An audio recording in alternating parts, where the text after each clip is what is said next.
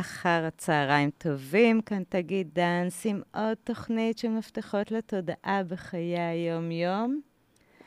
עברו החגים, התחלנו שנה חדשה והסתיו ככה מנשב בחוץ. לכבוד ההתחלה החדשה, שזה כמו לידה מחדש, כל שנה מחדש. הזמנתי אליי כאן באולפן את רוני לוי שדה. רוני, ערב טוב, איזה כיף שאת פה. ערב טוב, כיף להיות פה. ממש. רוני היא מיילדת בית.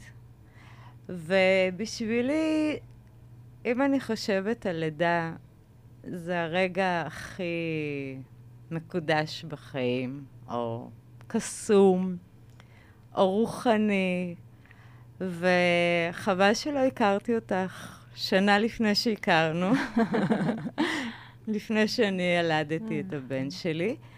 אז אני ילדתי בליס, בתל אביב, ולא ידעתי. לא ידעתי מספיק כדי לאזור את האומץ, ואם הייתי יודעת מה שאני יודעת היום אז, אז הייתי, אני הייתי בוחרת בללדת בבית. Mm-hmm. ועשינו המון דרך ביחד, הבן שלי כבר בן 17, ואנחנו מכירות ממש משואה תינוק. וכל התחום הזה מאוד מאוד מאוד, מצד אחד מאוד עתיק, ומצד שני מאוד מתפתח. ואין כמו התחלת שנה לדבר על התחלת החיים. אז תודה שבאת. בשמחה.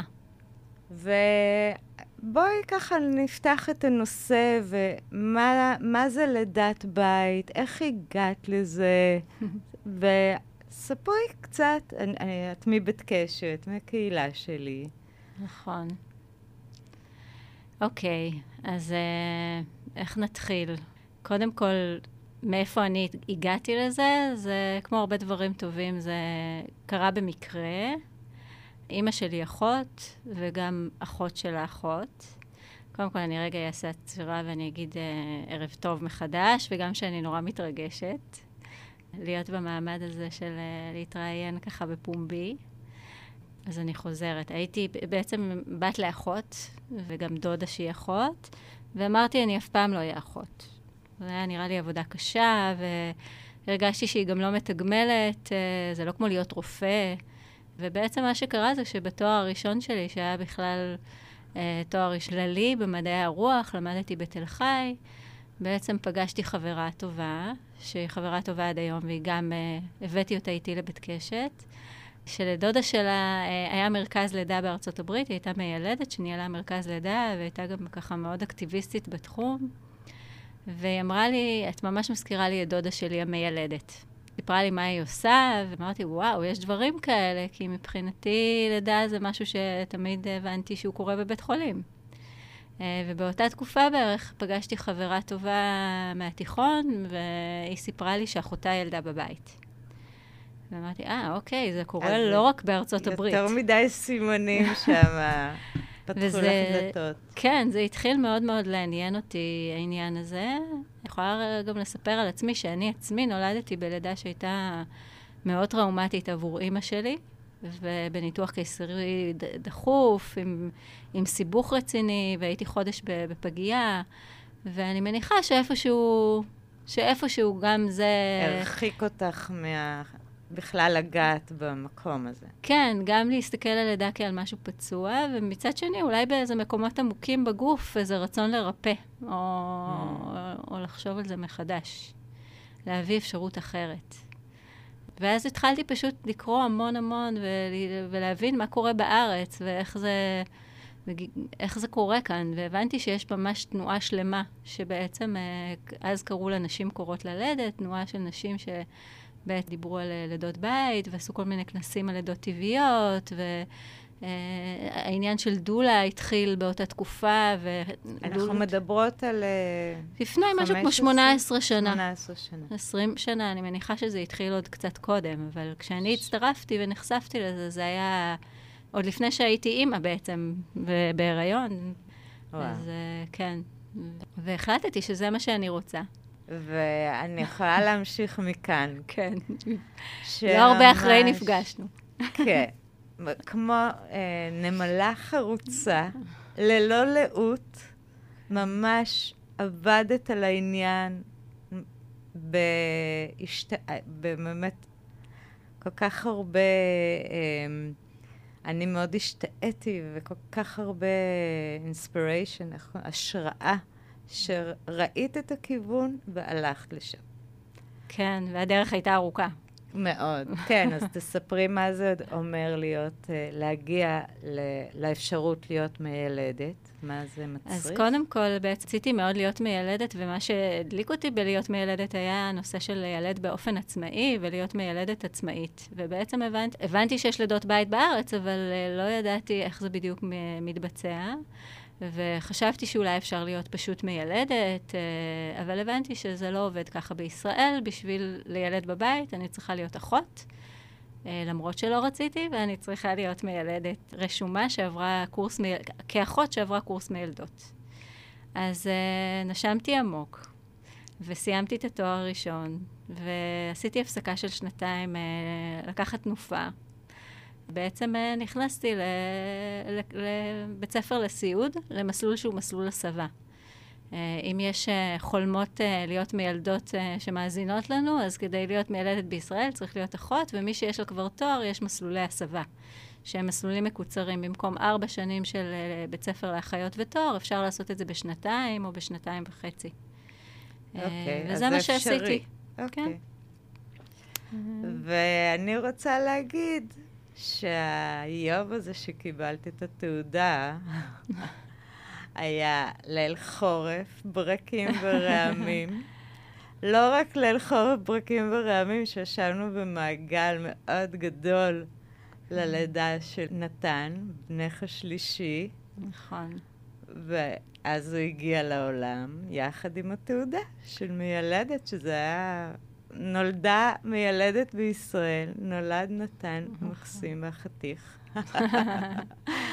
וזה היה מאוד מרגש. אני, אני, תמיד כשאני חושבת על זה, אז מה, נכון. זה היה מאוד מרגש. איך הכל התלכד לך ב, לרגע אחד כזה עוצמתי, או יום כזה עוצמתי בחיים. פשוט נכון. מקסים. פשוט מקסים. כן, זה היה uh, כבר uh, משהו כמו שש שנים אחרי בעצם, או יותר, uh, שמונה שנים אחרי. אחרי שסיימתי בית ספר לאחיות, סיימתי uh, קורס מיילדות. בינתיים עבדתי כאחות במרפאה בטבריה, ונולדו לי שני ילדים, וגם הלידות שלי עצמן היו מאוד מלמדות, כי כל לידה הייתה מאוד שונה. מלידת בית ועד לידה ארוכה עם אפידורל וניתוח קיסרי. עברתי את כל מגוון הלידות. את ו... כל הרצף. עשיתי סטאז' אה, ממש ברמה האישית. בואי ניכנס לעובי הקורה ונדבר מה זה לידה בבית ומה מה קורה, ו... ותביאי לנו ג'יוס וסיפורים ו... מהחוויה שלך. אני רוצה לשמוע ממך מה, מה קורה שם בלידת בית. מה שבעצם קורה בלידת בית זה שקודם כל, הרבה, מעב, הרבה לפני הלידה מתחיל קשר uh, עם יולדת. ובעצם יש תהליך של ליווי הריון. קודם כל, יולדת עוברת איזשהו מסע של בחירה. לפעמים יש יולדות uh, שעוברות כבר ומגיעות מאוד uh, נחושות, וזה ממש מה שהן רוצות, ללדת בבית. ואני צריכה לפעמים גם לרכך את זה, ולהסביר שאנחנו נתחיל את הלידה בבית ונדע ש... ונתכוונן ללדת בבית, אבל שבעצם אחד הדברים החשובים ביותר בלידה הוא גמישות. לפעמים אני אפגוש יולדת שיש לה רצון ממש חזק לזה, ולפעמים יבואו ילדות שמהססות, מגששות, שיש שאלות, בן זוג אה, חושש, וזה, ויהיה יותר כזה שיחה של בחינה, של לבדוק ו- ולקבל מידע ואינפורמציה. וברגע שיש החלטה, רצון משותף ל- להמשיך תהליך, אז מתחיל תהליך של ליווי, שנפגשים uh, בעצם, uh, uh, תלוי בשבוע ההיריון, אבל זה יכול להיות אחת לחודש, אחת לשלושה שבועות. פגישה שבה יש גם בעצם בליווי הריון של מיילדת, יש גם אלמנט פיזי, שזה כמו שעושה אחות ליווי הריון, לחץ דם, שתן, עוברת על הבדיקות. בעצם חשוב מאוד שאישה שמגיעה ללידת בית תהיה בבריאות ממש ממש טובה, ושלא יהיו, לא יהיה סיכון בהיריון שלה. אמ, ו... שאני רוצה רגע לשאול. כן. שזה רוב הלידות. נכון, נכון. רוב הנשים, אה, הריון שלהם הוא, הוא בריא ותקין. שאין סכרת הריון, שאיזה שהם, ש, שהיו סקירות, יש בדיקות בסיס שחשוב לעשות. וכן, רוב הנשים הן נשים בריאות, וההריונות שלהם תקינים. אנחנו ממשיכות בליווי ו- ועולים עוד דברים של תיאום ציפיות, של מה היולדת בעצם מבקשת. הליווי הוא יותר uh, שלם, הוא לא רק רפואי, הוא בעצם גם להכיר את האישה, להבין מה, מה היא רוצה, איך היא, איך היא מפנטזת את הלידה שלה, איך היא חולמת אותה. וביחד אה, גם אה, להנכיח את זה שאנחנו מתכווננות לשם, וביחד עם זה משחררות את זה. כי שוב, כמו שאמרתי, הגמישות היא מאוד מאוד חשובה לקראת לידה. ואז אה, בעצם אני בכוננות ללידה. הגיע המועד, שמועד הוא יכול להיות חמישה שבועות, בין שבוע 37 ל-42, שבזמן הזה אישה בעצם יכולה ללדת כל יום. ואני מחכה בכל ללידה. בכל שעות היום. ובכל שעות היום, והלילה. ואני בעצם מחכה ללידה, וברגע שאני נקראת ללידה, אני מגיעה. מגיעה עם ציוד. זאת אומרת, זה לא, אנחנו לא לפני 100 או 200 שנה, אה, אני מיילדת מוסמכת שעברה הכשרה ועבדתי בחדר לידה, אה, ואני מגיעה עם ציוד רפואי של רפואת חירום, שלרוב אין לי שימוש בו, אבל הוא תמיד מגיע איתי. ועם אפשרות לשמוע דופק עוברי, ובעצם אני, הכל, הכלים הכי חשובים שלי זה העיניים שלי, האוזניים הלב. שלי, הידיים שלי, הלב, הקשר שיש כבר עם היולדת והאמון. בעצם אנחנו כבר צוות כשאנחנו מגיעים ללידה, מגיעות ללידה, ואני פשוט בנוכחות שם, וזה יתרון מאוד מאוד גדול. אה, פשוט להיות נוכחת ולראות כן. ולתמוך ולתת מילה טובה, כמו שאמר השיר. כדי להעצים את היולדת.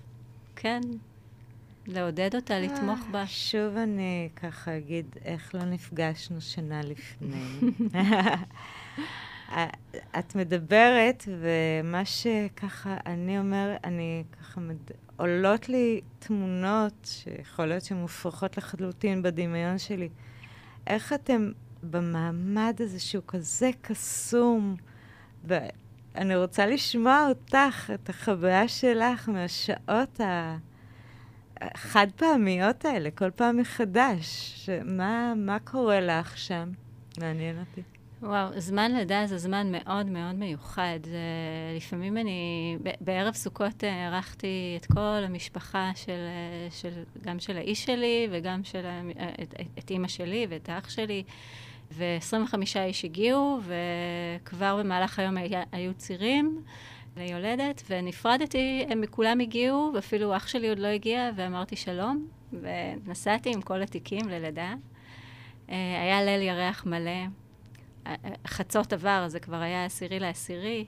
והייתה לידה מאוד מרגשת. זמן לידה זה פשוט, אני מרגישה כאילו אני נשאבת לאיזה מימד אחר. ממש. שבו הזמן הוא פשוט, אה, הוא זה אחר. זה זמן מחוץ לזמן. כן, הרבה בלידה כזה. צריך המון פשוט סבלנות. הרבה... אני, הלידות הן בבתים, בתים זה דבר נורא מעניין. תמיד יש משהו לבהות בו.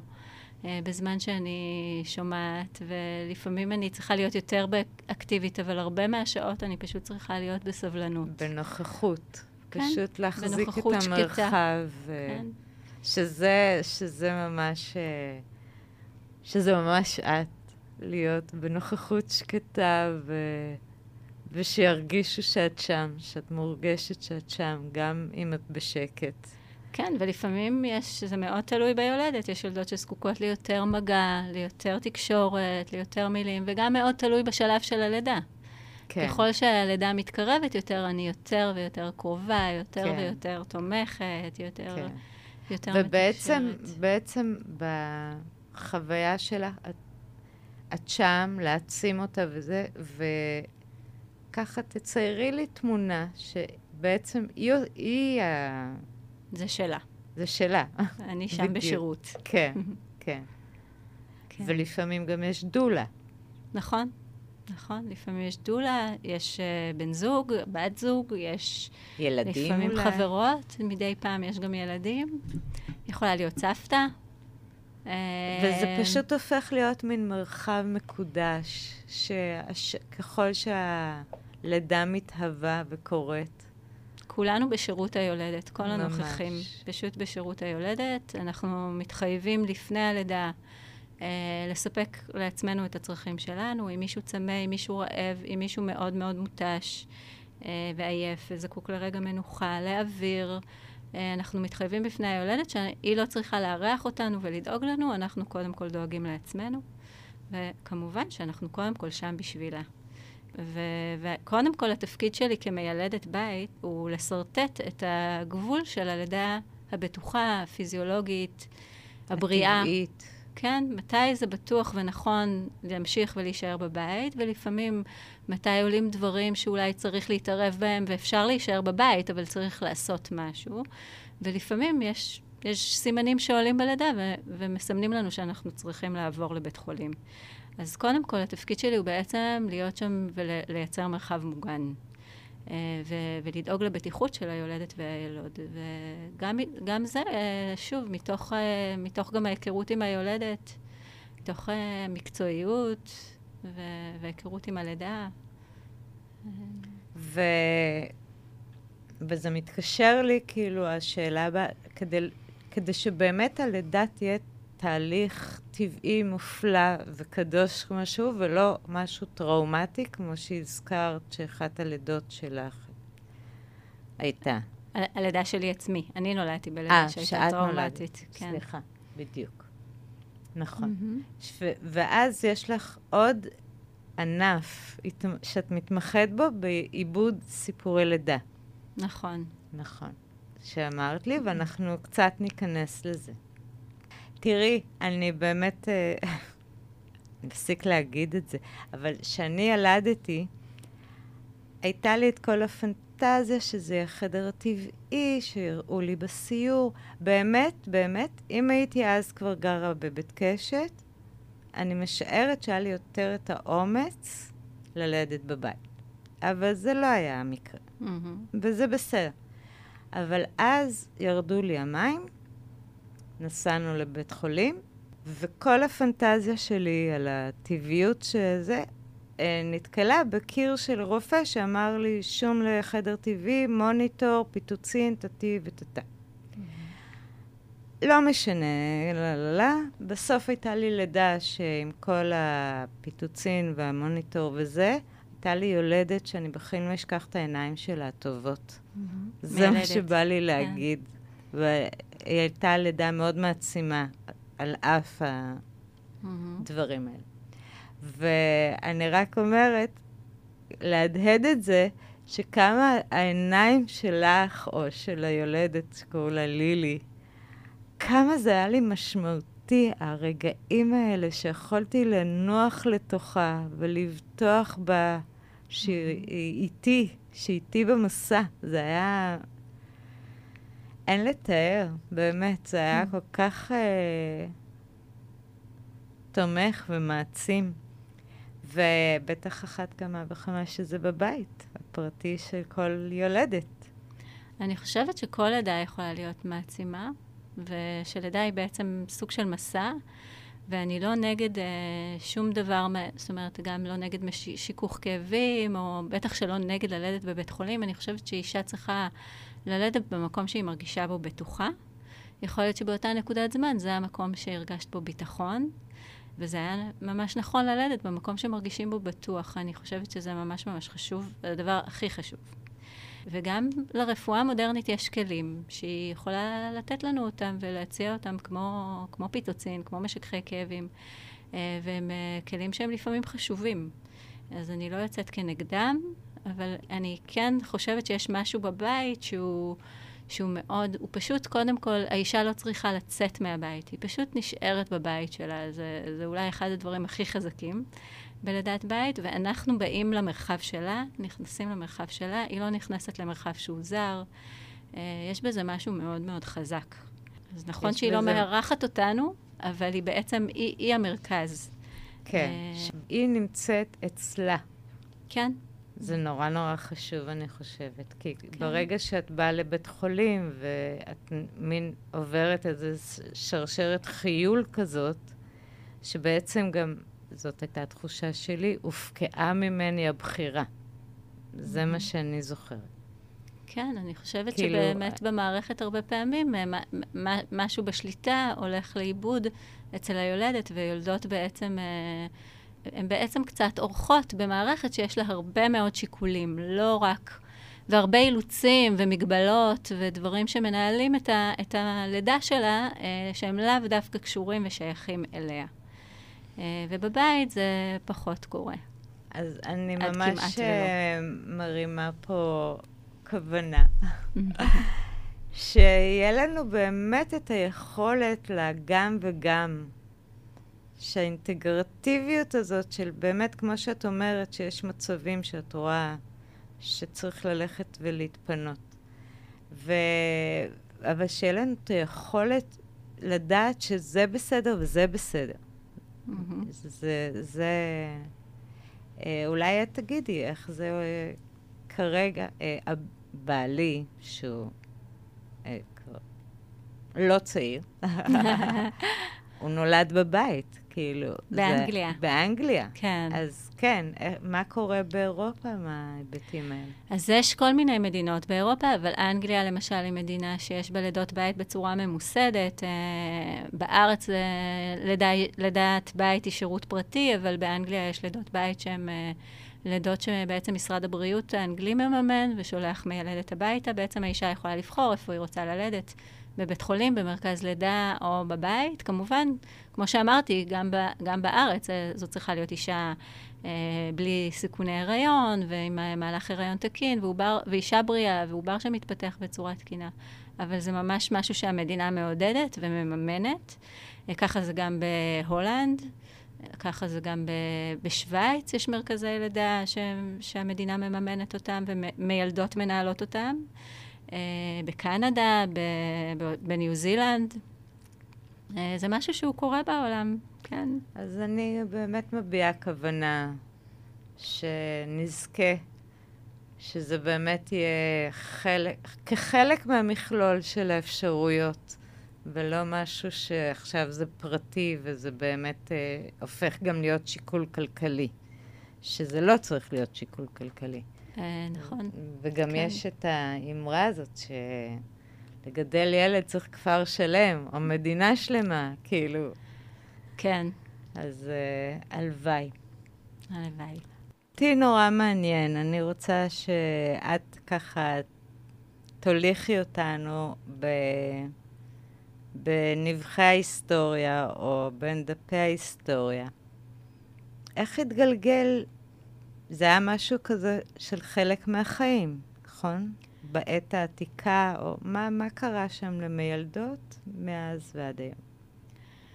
בעצם, אני חושבת, אה, אני, אני לא יודעת אם אני אדייק בדיוק בזמנים ובפרטים, אבל פחות או יותר, אה, לפני בעצם המהפכה התעשייתית, כשאנשים חיו בעצם אה, כחקלאים ובכפרים, אז, ובקהילות קטנות, אז היו מיילדות אה, שבעצם הן היו מיילדות מסורתיות, וזה היה מלאכה, כמו הרבה דברים אחרים, שעברה מ... אולי מאימא לבת, או, או ממיילדת לשוליה מיילדת. וזה היה ידע מסורתי שעבר אה, עם, עם, מנשים. אה, גברים לא היו בלידה, זה היה נחלתם של נשים בלבד. והמיילדות היו בעצם אה, המומחיות, והן ידעו מה לעשות, ופתרו מצבים, כולל היפוכים. ו- ובסך הכל, בניגוד למה שכנראה מקובל לחשוב, ש... בוודאי הייתה יותר תמותה של אימהות ותינוקות בעול... לפני מאשר היום בעולם המערבי, אבל, אבל זה כנראה עבד בסך הכל רוב הזמן ממש טוב. עם המהפכה התעשייתית, ובעצם uh, ימי הביניים, גם במהלך ימי הביניים, uh, ש, שבעצם uh, במהלך ימי הביניים היה מה שנקרא ציד מכשפות, ובעצם אם יותר מהמהפכה התעשייתית זה מהפכת ההשכלה. בעצם uh, התחילה הנאורות, ו, ומי שיצאו ללמוד היו גברים. נשים לא היו בעצם, לא היה להם גישה לידע, uh, שהלך והצטבר כידע מדעי. המדעים בעצם הפכו להיות הדבר ש... שהוא מרכזי ושהוא uh, בעצם uh, קובע מי יודע ומי לא. צמח מקצוע, צמחו כל מיני מקצועות, וביניהם גם מקצוע רפואה. והמיילדות בעצם uh, עדיין במשך הרבה מאוד זמן, גם כשהדבר הזה קרה, במקביל עדיין הן היו מאוד מאוד אחראיות על לידות, בטח uh, במקומות כפריים ונשים עניות. ו- ואולי העשירות ביותר, המלכות, האצילות, זכו ל... בעצם לרופ... זכו אה, לרופאים שיטפלו בהם. וזה היה קצת אה, ניסיוני. אה, בתקופות האלה גם הומצאו המלקחיים לצורך העניין, ובעצם הומצאו התערבויות רפואיות ראשונות, התחילו להשתמש באתר, איזשהו סוג של חומר הרדמה כדי לשכך כאב. ובעצם אה, מפה והלאה גם הייתה תקופת ציד המכשפות, ש... שמקובל לחשוב שמילדות רבות היו בעצם, התייחסו אליהן כאל מכשפות. כי מלבד זה שהן היו מיילדות, הן גם היו מרפאות וידעו... היה להם הרבה ידע על גוף האדם. על גוף האדם, על צמחים, ובעצם כך אה, נלקח הידע בעצם, הפך... מנשים לרופאים אה, מוסמכים. בדרך כלל כן. גברים גם. זה כי... היה אז רק גברים, כמובן. נשים לא, לא למדו קרוא וכתוב אפילו. וואו. זה לא היה זמנים ש... שלנשים היה גישה לידע. ודווקא המיילדות, לא דווקא בעצם. שככה אני שמעתי שבאמת המקצוע הזה שעבר מאימא לבת או ממיילדת לשוליה, ורק ב, נגיד בזמן כהונה. מיילדת לא יכלה להיות, נגיד, לפני שהיא ילדה בעצמה, או שלפני שהתבגרה וצברה ניסיון בחיים. הייתה צריכה להגיע לאיזשהו אה, ידע מספיק כדי לה, להחזיק לידה. כן, מן הסתם אולי הייתה מגיל מאוד מאוד צעיר בלידות, נוכחת, גם אם היא עצמה אפילו לא ילדה, היא פשוט הייתה, זה היה החיים שלה. היא כן. פשוט הייתה מסייעת כל הזמן, ונוכחת ושומעת ורואה לידות. מובן שהמהפכה, מהפכת ההשכלה והידע המדעי הביא להרבה מאוד שיפורים. אה, שקשור גם לבריאות של נשים, אבל הוא גם מביא למדיקליזציה של הלידה. ובעצם, אה, וגם ברמה של, אה, נקרא לזה, יחסי כוחות של אה, פרופסיות או מקצועות, לפחות נגיד בישראל, יש מדינות בעולם שזה מעט שונה. רופא הוא סמכות עליונה ביחס למיילדת שהיא אחות בארץ, כן? היא אחות שכפופה להוראות רופא. Um, היא לא עצמאית לקבל החלטות, ו, והאמת שבישראל מיילדת uh, היא האחות היחידה שיש לה רישיון לילד, ולכן בעצם אנחנו יכולות לילד בבית, אנחנו יכולות לילד מחוץ לבית חולים, ויכולות לעבוד כעצמאיות, ועדיין זה מייצר, זה מייצר כל מיני דברים. ש...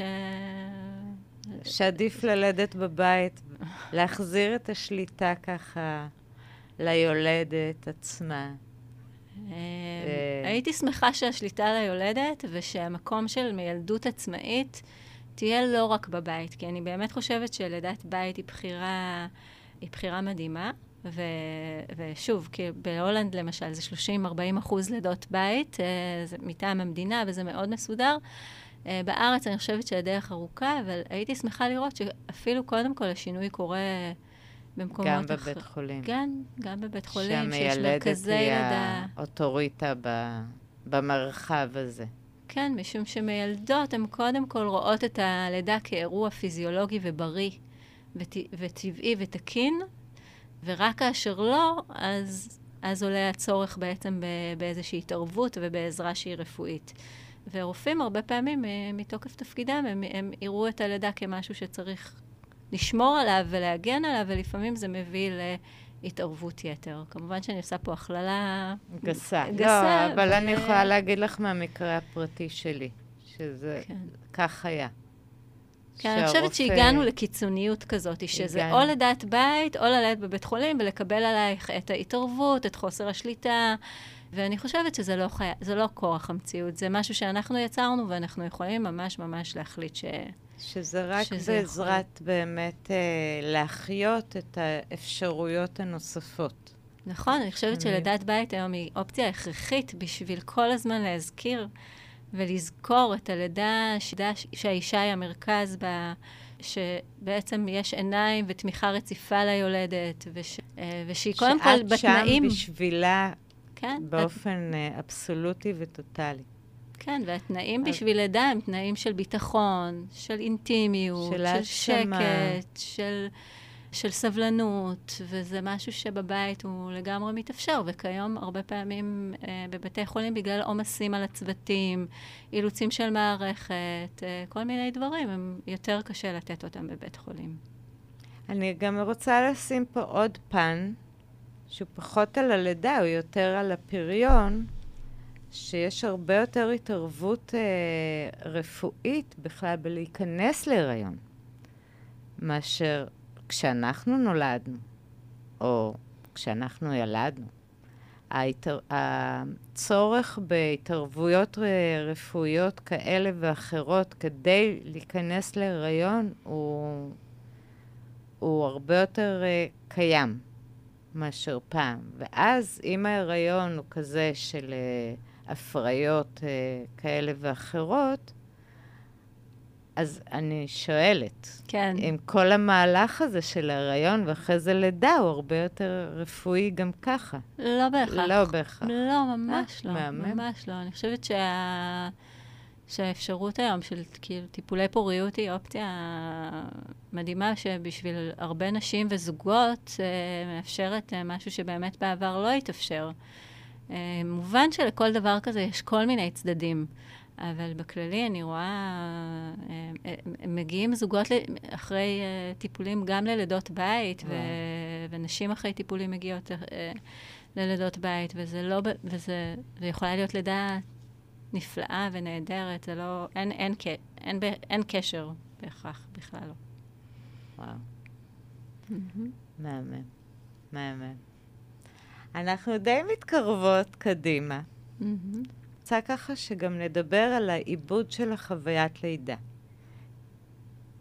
ו, וגם אה, ככה, באמת, מי ששומע אותנו עכשיו, שומעת עכשיו, בעתיד, כן, אני מקווה שככה קיבלתם השראה ואפשרות לשמוע מה זה אומר לידת בית, ככה ש... אם אה, אולי הפגנו איזה חשש, או נתנו פתח לחשוב שזה אפשרי וזה בסדר, וזה אה, לא רק אה, היפיות שרוקדות לאור ירח ערומות. ממש לא, אגב. זה מוכח מחקרית, okay. אוקיי. שחתך של אוכלוסייה של יולדות בית הוא מאוד מגוון, והרבה פעמים המאפיין המרכזי הוא שזה נשים שהן... אה, פשוט אה, שואלות. הן חוקרות לפני שהן בוחרות. הן לא, הן לא לוקחות את, ה, את ההצעה ש, האוטומטית שאולי הזרם המרכזי מציע להן. אז באמת יש מכל חתך האוכלוסייה. ממש, כן. אף על פי שזה נשמע כמו איזה לידה עם דולפינים, נרורות וקטורות, זה ממש לא תמיד ככה, ו... זה יכול להיות ממש מגוון, אה, ממש.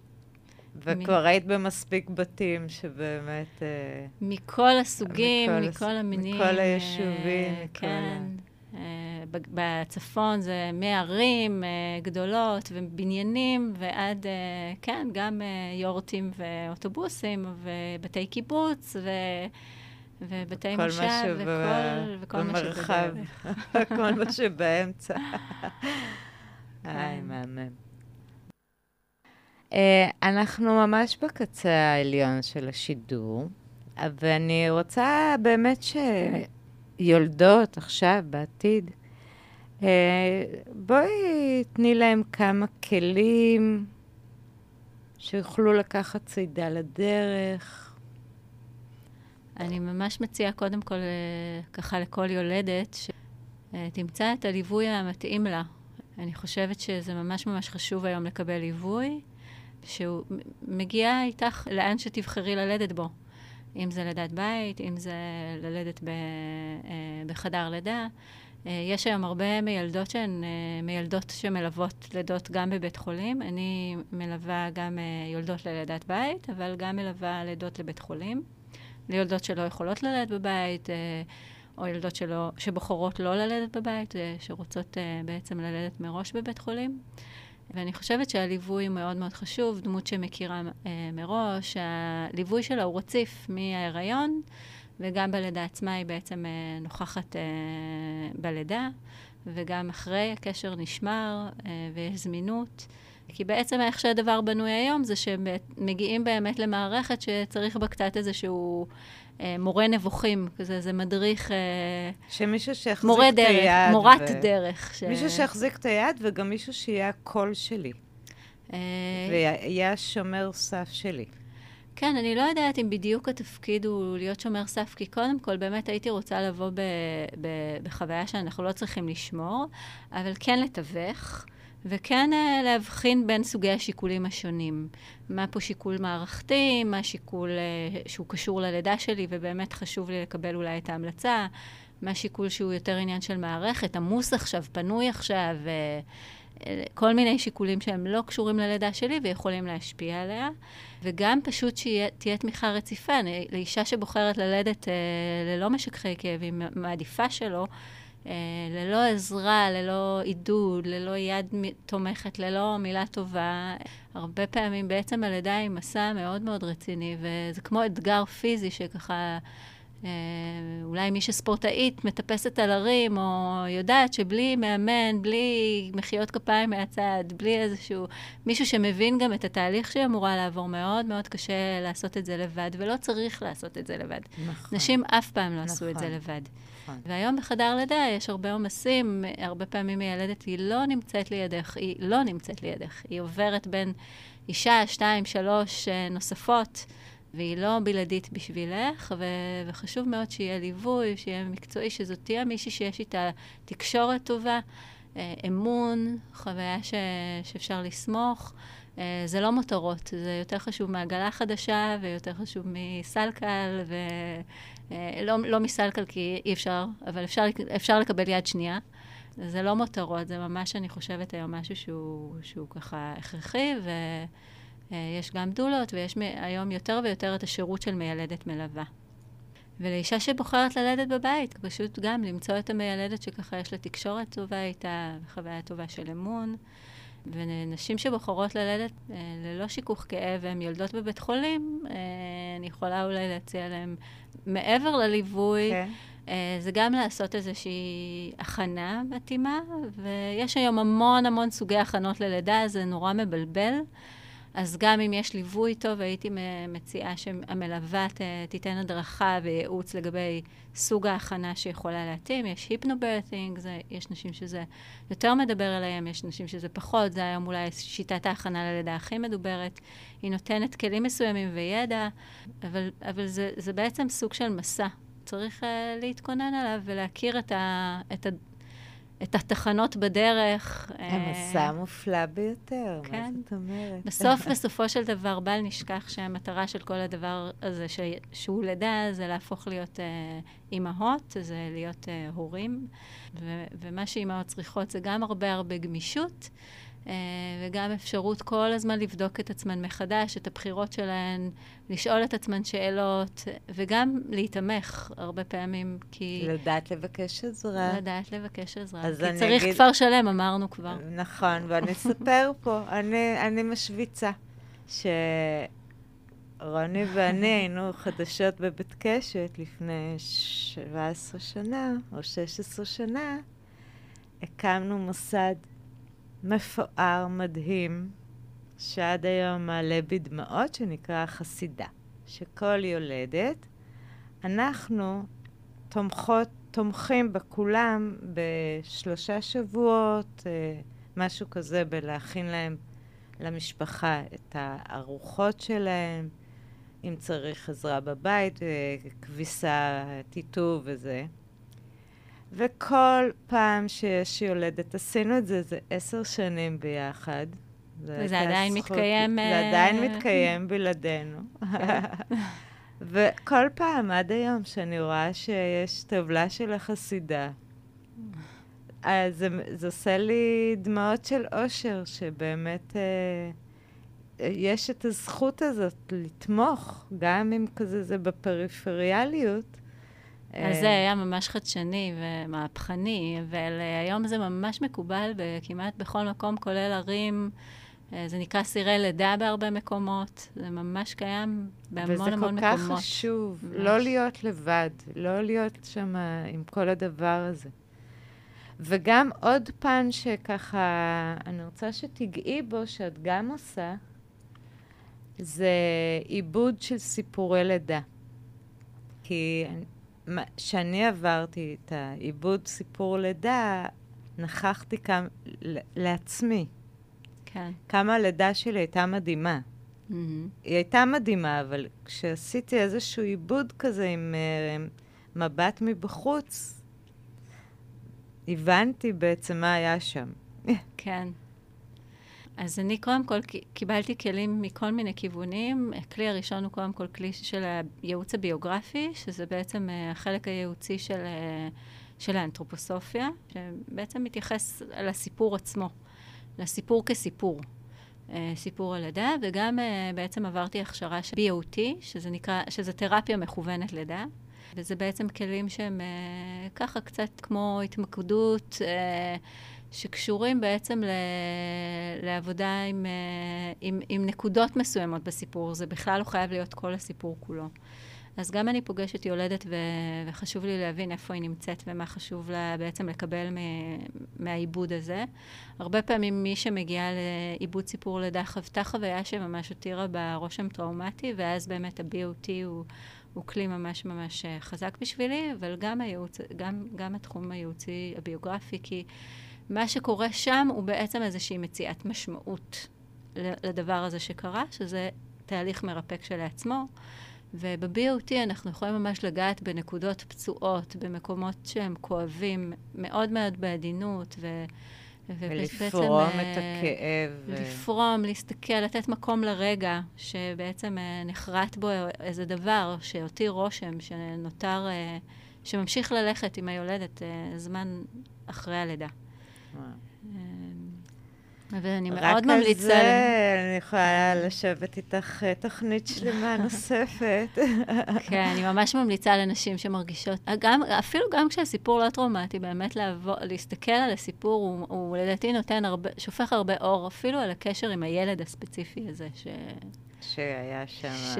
שממשיכים לגדל אותו. נכון. גם נכון. אחרי הלידה, בעיקר אחרי הלידה. מתחיל. זה רק מתחיל בעצם. כן. וואו. עונג, עונג, עונג. תודה שבאת וחלקת איתנו באמת את הדבר המדהים הזה, שאני מקווה שמי ששומע אותנו עכשיו ובעתיד, אה, ככה היה לו ניחוח של הזמן מחוץ לזמן הזה שנקרא לידה. אני פה בהתמוססות מסוימת, אני חייבת להגיד לך. ואני רוצה שתגידי איפה, איפה אפשר למצוא אותך, איך ליצור איתך קשר. אז קודם כל, אה, הכי טוב זה פשוט למצוא, להתקשר אליי. אז אה, רוני לוי שדה. אני רוני לוי שדה, ממש מספר טלפון. כן. Okay. 0525-382-334. אפשר לשלוח לי הודעת וואטסאפ, ואני בסך הכל מאוד זמינה. ולהתקשר אליי, גם אם אני לא עונה, אני חוזרת. יש לי דף אולי פייסבוק. אולי את לא עונה כי את בלידה. אולי אני בלידה, אולי אני פוגשת יולדת, אולי אני ברדיו עם תגיד.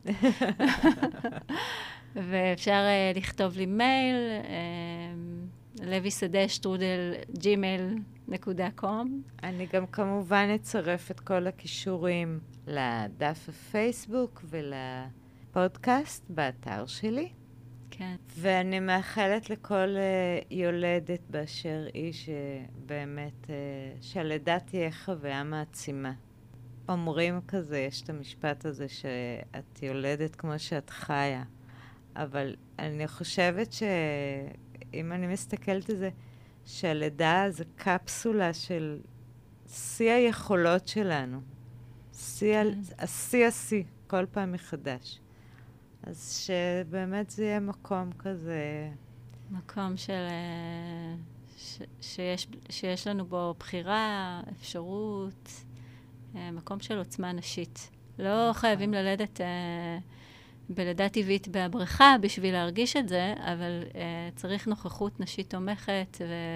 נכון. uh, ויד uh, מלווה בתהליך, אני חושבת, כן. אז uh, זכות גדולה, רוני. אני באמת uh, מלאת השראה והשתאות. ואני יודעת גם שזה גם הקרבה, הקרבה. זה בחירה. כן. שכמו שסיפרת, בערב סוכות, יכול להיות יום, לילה, נכון. חורף, קיץ. אה. אז uh, תודה, תודה שבחרת ככה להביא חיים, לעזור להביא חיים בעולם. כן. מהמם. תודה. אז uh, הגענו לסיומה של עוד תוכנית. שבוע הבא אני אהיה פה עם אורחת אחרת לגמרי. וההקלטה תעלה בפודקאסט באתר שלי, מפתחות אור, בפייסבוק שלי, ביוטיוב שלי, ואתם מוזמנים להאזין לנו. תודה, רוני. תודה רבה, תגיד, על ההזמנה. תודה. להתראות שבוע הבא.